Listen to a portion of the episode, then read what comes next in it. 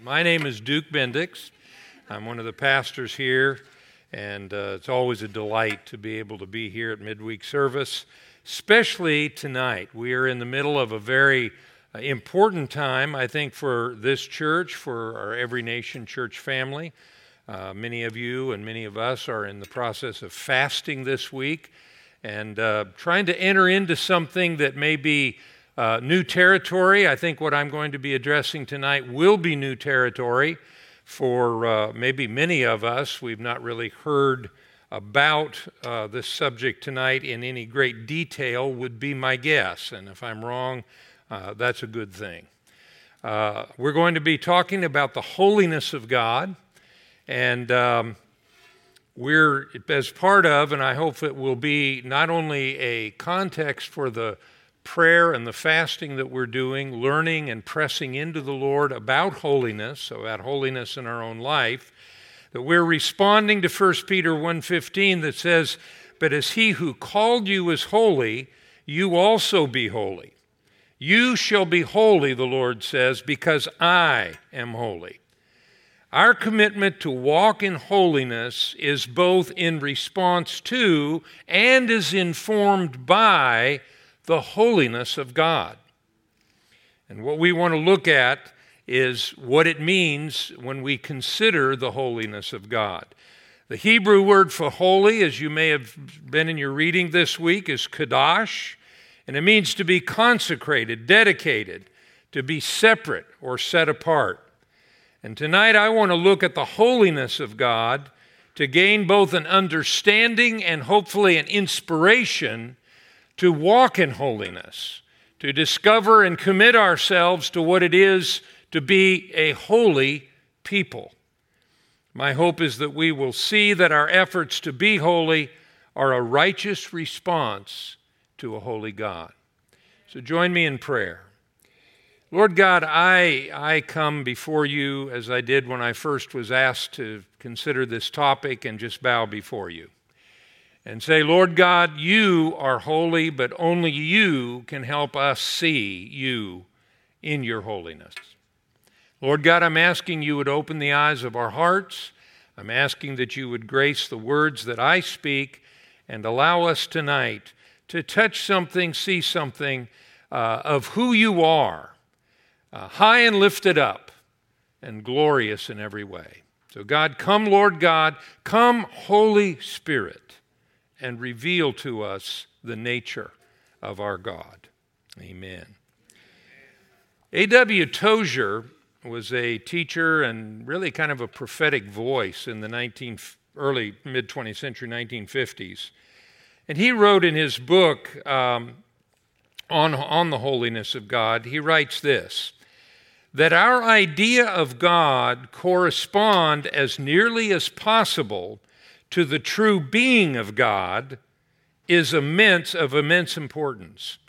A right conception of God is basic not only to systematic theology, but to practical Christian living as well. It is to worship, this understanding of a high view of God, it is to worship what the foundation is to the temple. Where it is inadequate or out of plumb, the whole structure must sooner or later collapse. He goes on to say that so necessary to the church is a lofty concept of God that when that concept is in any measure declines, the church, with her worship and her moral standards, declines along with it. The first step down for any church is taken when it surrenders a high opinion of God.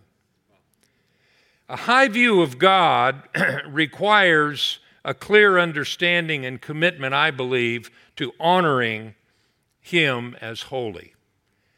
Our idea of God and how we think of Him, what we understand uh, Him to be, and how we reverence Him appropriately reverencing God appropriately, that is, how we posture our hearts, how we conduct our lives, how we worship, how we regard and treat other people, all begin with seeing God as holy.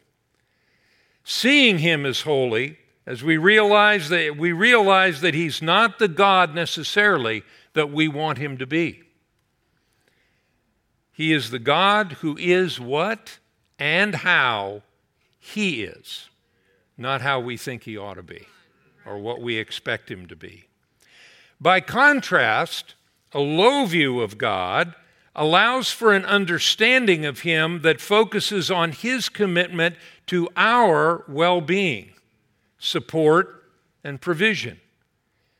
This view seeks and sees a God who can regard and relate, that we can regard and relate to on our terms, with a priority upon our needs, our well being, and our good.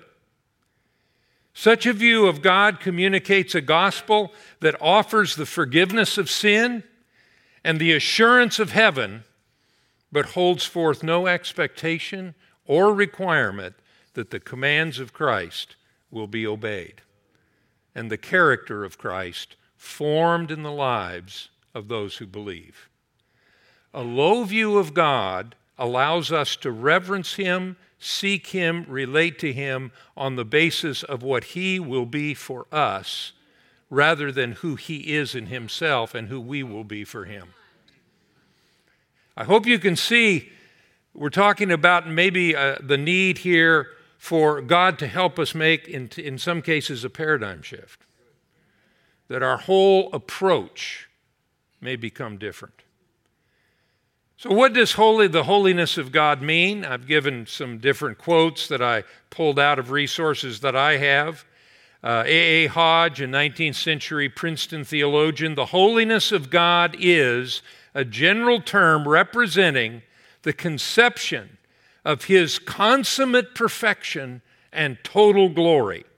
It is his infinite moral perfections crowning his infinite intelligence and power. Obviously, these men are trying, these scholars are trying to get their arms around. Emil Brunner, a 20th century theologian, writes Holiness is the nature of God, that which distinguishes him from everything else, the transcendence of God in his very nature as the holy other.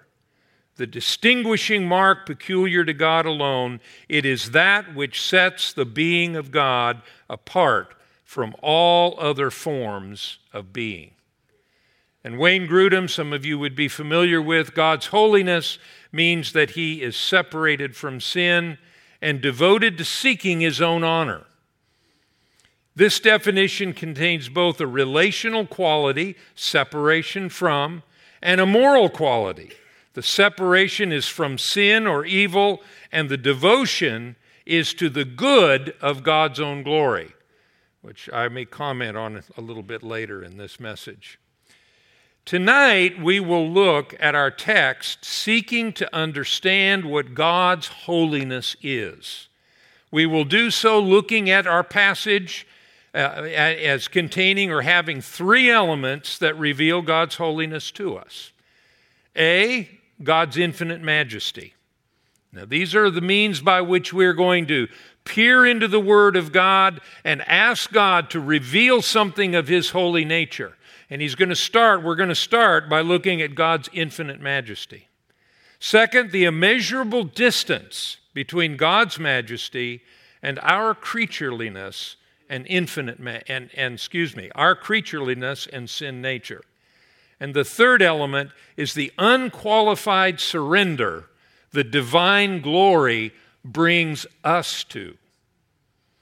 The unqualified surrender that God's wonderful glory brings us to. Please stand with me while we read uh, our text for this evening. Familiar verse, I suspect. In the year King Uzziah died, I saw the Lord sitting upon a throne, high and lifted up, and the train of his robe filled the temple. Above him stood the seraphim. Each had six wings. With two he covered his face, and with two he covered his feet, and with two he flew. And one called to another and said, Holy, holy, holy is the Lord of hosts, and the whole earth is full of his glory. And the foundations of the threshold shook, at the voice of him who called, and the house was filled with smoke. And I said, Woe is me, for I am lost. For I am a man of unclean lips, and I dwell in the midst of a people of unclean lips. For my eyes have seen the King, the Lord of hosts. Then one of the seraphim flew to me, having in his hand a burning coal that he had taken from, with tongs from the altar. And he touched my mouth and said, Behold, this has touched your lips. Your guilt is taken away, and your sin atoned for. And I heard the voice of the Lord saying, Whom shall I send, and who will go for us? And then I said, Here I am, send me. You may be seated. We'll get out of here by 10 o'clock. We got a little ground to cover. Element one in our explore, or looking at the meaning or what it is when we speak of, of God's holiness, God reveals his holiness by first of all showing Isaiah, but showing to us his infinite majesty. In the year of King Uzziah's death, I saw the Lord sitting upon a throne, high and lifted up, and the train of his robe filled the temple. What we have here is a moment in time when the veil that part that divides or that separates the, temp, the temporal from the eternal or the spirit the, the spiritual is pulled back and what Isaiah is seeing is the transcendent reality of the Lord, Yahweh, as he is in glory.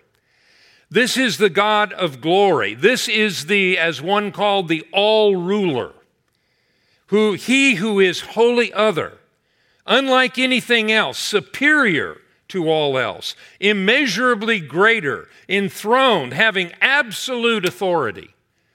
And this was the one that the prophet saw and looked upon.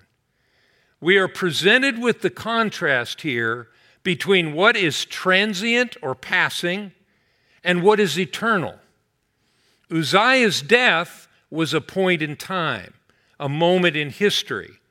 At that point in time, Isaiah encountered the reality and the presence of that which is timeless, the one who is eternal and above time. The sight of God enthroned is not to be seen as a momentary snapshot. This wasn't just a click. I got a, wait a minute, let me get a selfie here. No, this was not that, but rather, this was not a, a glimpse of something passing. Rather, it is the revelation. This was a, a, a look at what was then, in that moment, the presence of the throne of God, what now is, and what was what will always be. In other words, we are being shown with Isaiah the reality behind the reality. We are being shown uh, the reality from which all our reality proceeds and is superseded by. We are having, with Isaiah, are perceiving and looking upon the ultimate reality, who is God enthroned over all things. What we live in and experience in this world is real, but it is apart from and subject to and utterly dependent upon the reality which is greater. Now, now please don't get lost in this. Folks, this is what the Bible reveals to us. God, God is showing, wants us to see that which is beyond what we know, because what is beyond what we know is where our hearts need to be oriented. It's what our hope is in. It's what, what, what we draw our faith from. So, what we're looking at here is not intended to be uh, bewildering. Quite to the contrary, I'm hoping that something will be opened up to us whereby we can have maybe an adjusted or different point of reference in looking and considering who God is. That's what is being revealed here. Um, in this moment, we join Isaiah in what has been called convergent space, where temporal reality is intersected by and opened up to eternal reality. We, we're, we're stepping into something. Read the book of Revelations. It is one one of one Im, uh, image and one reality, one picture, not picture, one glimpse of, of, of this after another. But what we're doing in Isaiah, what we're finding is that the eternal is intersecting with the temporal, and we have a moment in which we can look upon who God is. And we find him in this convergent space to be something completely other than what we have ever seen or realized. And, and, and it's in Scripture, oh, and there's other places. We find convergent space in, uh, in Revelations 5 and in other places in Revelations. And in the New Testament, it's what the Transfiguration is it's Jesus being, as it were, the veil being pulled back and seeing who Jesus Christ is. Seeing him exalted, seeing him, it says his, his countenance changed, and, and he was whiter than any pure white we could imagine. And that was what the disciples saw. But interestingly enough, that Jesus in the Transfiguration was the same Jesus who walked amongst them. It was an intersection that they saw, and, and something was they perceived something that I believe God wants us to see in Scripture, to see in this passage, and to begin to relate to God in a different way because of what we see. Unless we think this is a uh, that Isaiah was in a trance or in a mystical experience, we are shown that this was a tangible, experienced reality. His robe filled the temple. The temple Isaiah was standing in the temple in Jerusalem that Solomon had built. He was standing in the holy place. He saw God enthroned, and it said the train of God's the God's robe filled the temple. Now the, the holy the holy place had about uh, 1,800 square feet. That's how. That's the volume of the robe that God had. Someone said that maybe the robe that the Lord had here was, was the banners or the, the robes of, of nations. I, I don't think that's the case because I don't think God defines himself in any way, shape, or form in terms of what's temporal. This robe preceded the nations. This robe was eternal, eh, but it was also tangible. It was also something physically real. This is a revelation of the majesty of God, his, his authority, his otherness, as one who is unapproachable. Goes on, and Isaiah says, Above him stood the seraphim. Each had six wings, and with two he covered his face, and with two he covered his feet, and with two he flew. And one called to another and said, Holy, holy, holy is the Lord of hosts. The whole earth is full of his glory. I'm, I suspect that this is yet a further picture of the otherness of God. The seraph, the term itself, is derived from the word flame. These creatures are always present, serving God from a posture of humility. Their faces are covered, their feet are covered. But with the purity, excuse me, of fire itself. These are winged creatures that we see on the ark. You may remember the movie where the, the, the, the, bee, the winged creatures and their wings are touching over the mercy seat. This is the same, this is the same reality that is pictured in that carving that, that, that, the, that was carried and put in the tabernacle. Their worship declares and reverences the enthroned one with the superlative holy, declaring him to be Kadosh, separate, completely apart, not a part of anything that, that, that, it was, be, that was being, uh, that, was, that was around him, but separate from that. The holiness of God, it says the foundations of the threshold shook, and the voice of him who called uh, and the house was filled with smoke. It's likely what's being described here is the 52 and a half foot columns that stood at the entrance of the Holy of Holies, the threshold. With the voice of the Lord and the presence of God, there was a shaking. Picture this. Again, the encounter with the eternal was not a vision, it was something real. It was the eternal coming into the natural and making the reality of a transcendent God clear and evident to the prophet. Smoke here is probably a visible evidence of God's glory that filled the temple, much as what did when the temple was dedicated. And there the house of the Lord was filled with a cloud, so that the priests could not stand to minister because of the cloud.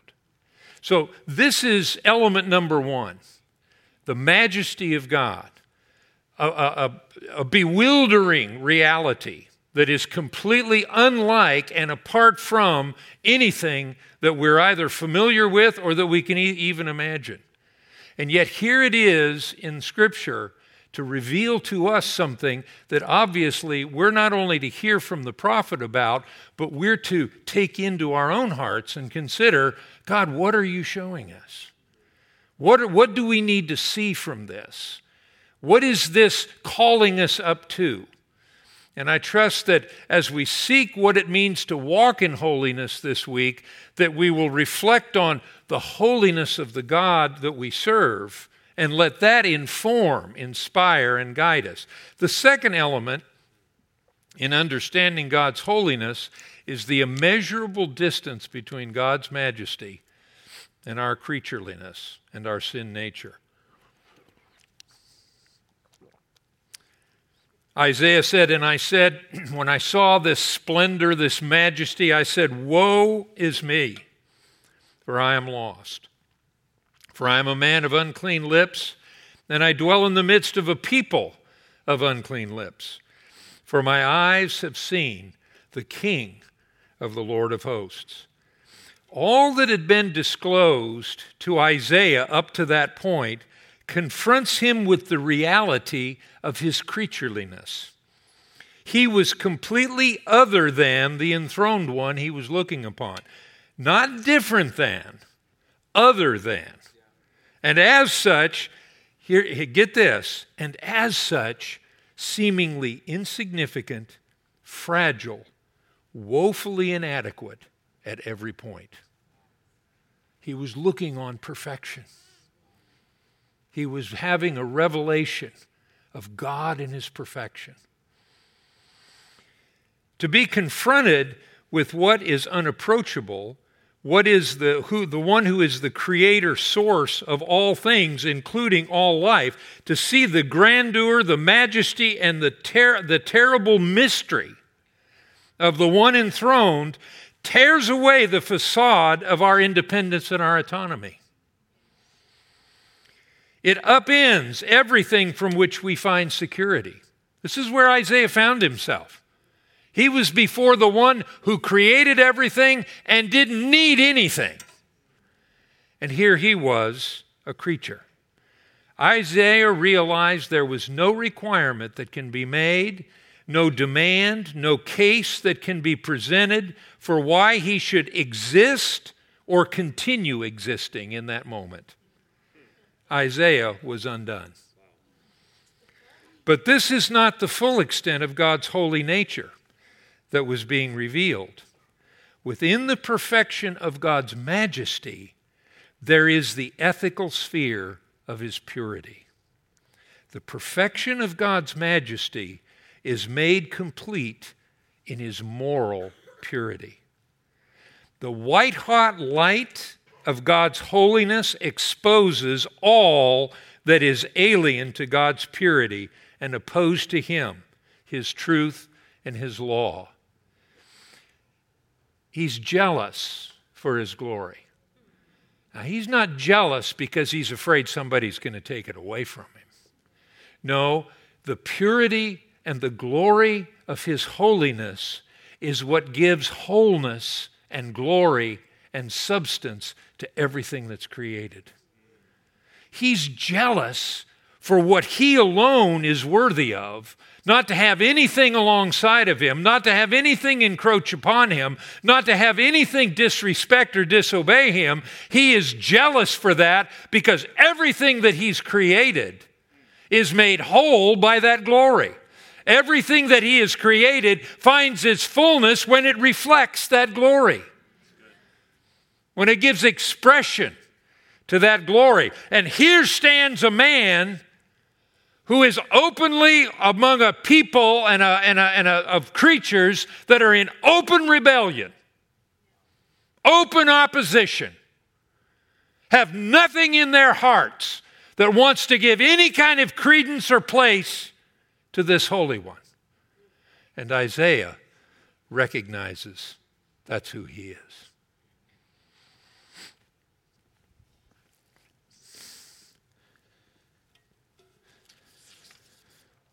In seeing and realizing such infinite separation, an unbridgeable divide between God and His majesty and His purity and Himself, Isaiah cries out, Woe is me, I'm lost.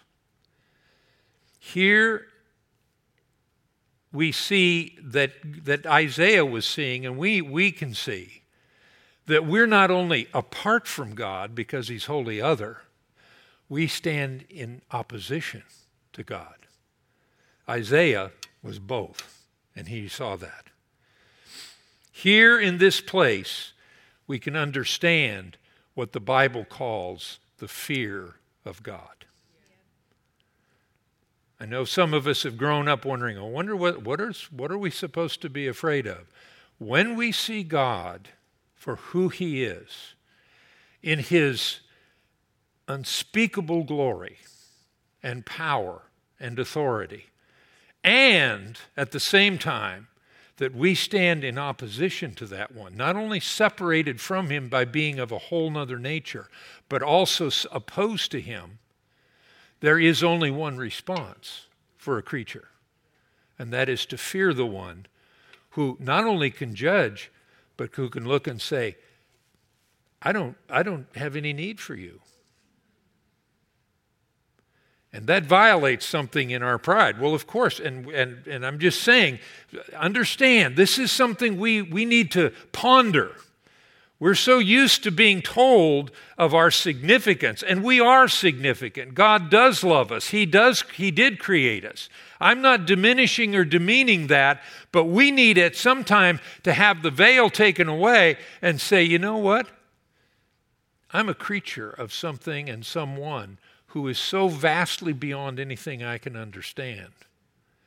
And not only that, but I stand in opposition to his purity and his holiness. Uh, that I, I it, it gives us a sobering view from which we can then begin to properly relate. And it is here in this moment, this depth of utter despair that Isaiah found himself in, that we encounter yet further revelation of God's nature, his unsearchable mercy. Then one of the seraphim flew to me, having in his hand a burning coal that he had taken with tongs from the altar, and he touched my mouth and said, Behold, this has touched your lips, your guilt is taken away, your sin atoned for. In his unspeakable goodness, the holy, pure, and perfect enthroned one extends mercy. In His holiness, God reveals His commitment to overcome the vast moral divide between us who are opposed to God and the one who created us. God is committed to overcoming that divide, as we know. That's what Jesus revealed to us. But here, we're finding a revelation of God's mercy touching Isaiah and reminding us, revealing, not reminding, revealing to us something of the deep, precious nature of the God that we serve. Though existing completely apart from his creation, God extends himself with mercy offering relationship rather than judgment, reconciliation rather than condemnation. And here too, the unsearchable majesty and goodness of God in his perfection is revealed. He shows himself to be for us, even when we stand condemned of being against him. And this brings us to element number three in understanding God's holiness the unqualified surrender that the divine glory brings us to. Isaiah writes, And I heard the voice of the Lord saying, Whom shall I send? And who will go for us? And then I said, Here am, here am I, send me. In this revelation of the holiness of God, seeing God in his perfection and purity, in the awesomeness of his glory, Isaiah was both undone and restored undone by the sheer magnitude, the overwhelming mystery of the reality of God, undid him. I believe, I believe God wants to encounter every one of us in that same way. We may not have the heavens, the veil opened up to us. We may not have it in a moment where, where the temporal and the supernatural intersect.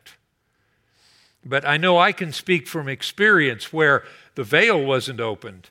But there was a night in a place in Corvallis, Oregon, not long after I came to know the Lord. Psychedelic pictures on the wall, creepy place. And I was a new Christian, and I was wrestling with God. And I got on my knees one night on this funky rug, put my, my face down in the carpet, and I and I and I I sensed as clear as I'm standing here that Christ himself was standing right in front of me. I dare not look up. If I looked up, well, I didn't even want to think about that. And it was in that moment that I encountered something of God's holiness. Something touched my soul. And like Isaiah, I got up from that moment and I had a clarity or a clear sense of what God wanted me to do and what He wanted me to be. It was an image. It wasn't, thus saith the Lord, Duke, you are going to be a pastor. That was later. But in that moment, there was a sense of God, God was willing to use me. But I had to be undone and I had to be restored. Both. Both rightly seeing God, rightly seeing God's holiness gives us a vantage point, a platform from which we can see Him properly and from which we can properly regard our own lives. That's why, under, that's why this platform, this posture of looking at the holiness of God is so important. Seeing God as holy, high and lifted up, needs to be foundational to our consideration of God and our approach to Him. This is having a high view of God. We don't start with what God can you do for me. We, we, can, we, we, know, we know He's revealed His mercy. We know He's covered the gap, come across the gap to us. But now, as those who are recipients of that, we're to start from the place of saying, You're amazing.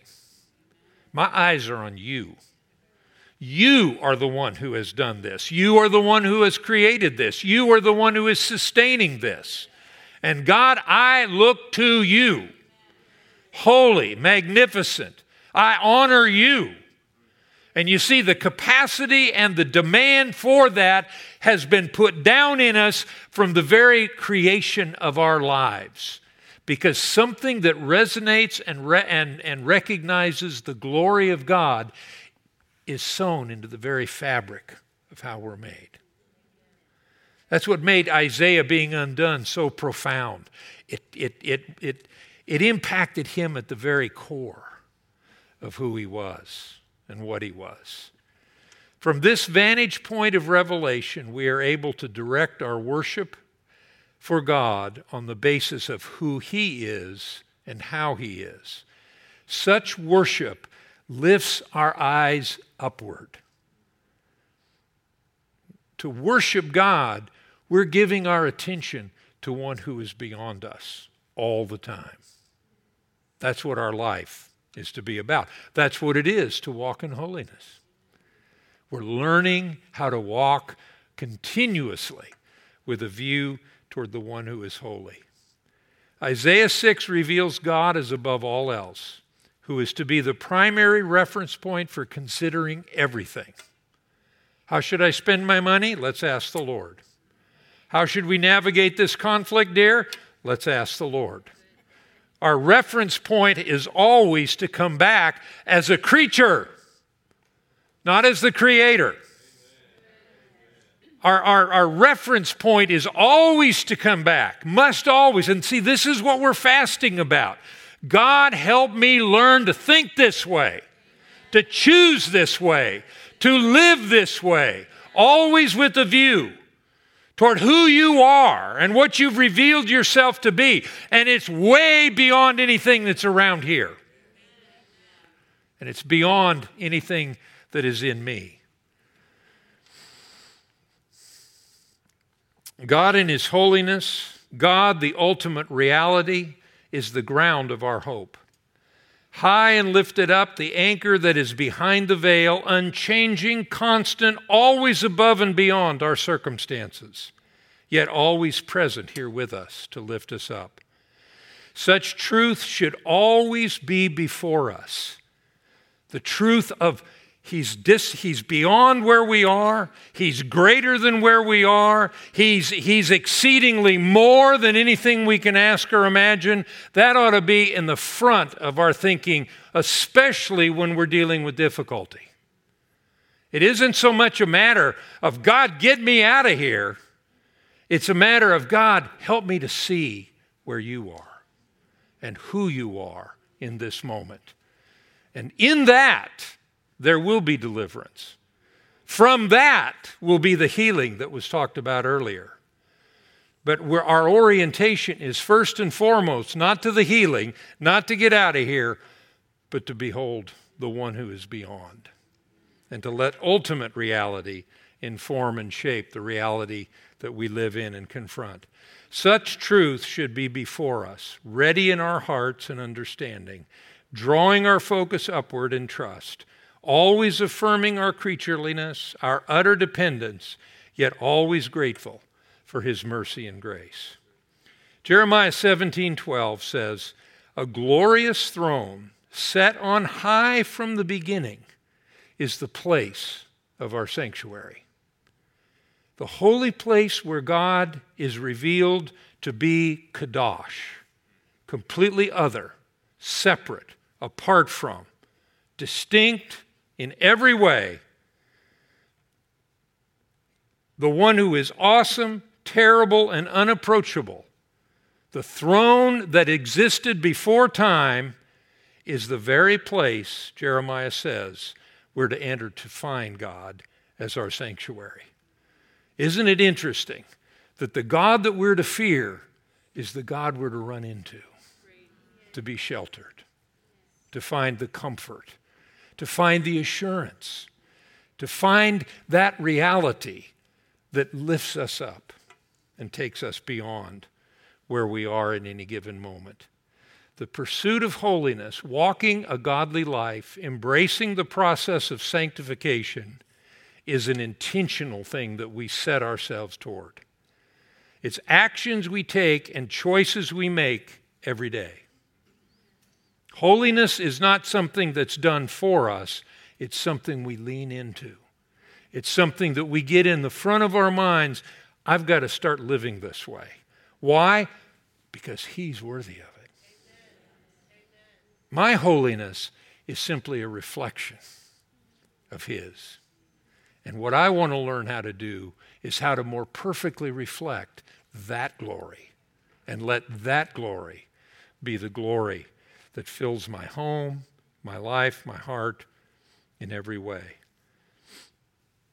Let us continue through the year in the purposes we've undertaken this week. May deep, permanent change be made in our motivation, attitude, thinking, and will so as to reflect the holiness of God. May we live our lives in the light of what God has shown us about Himself. May we live our lives in the light of what God has shown us about Himself.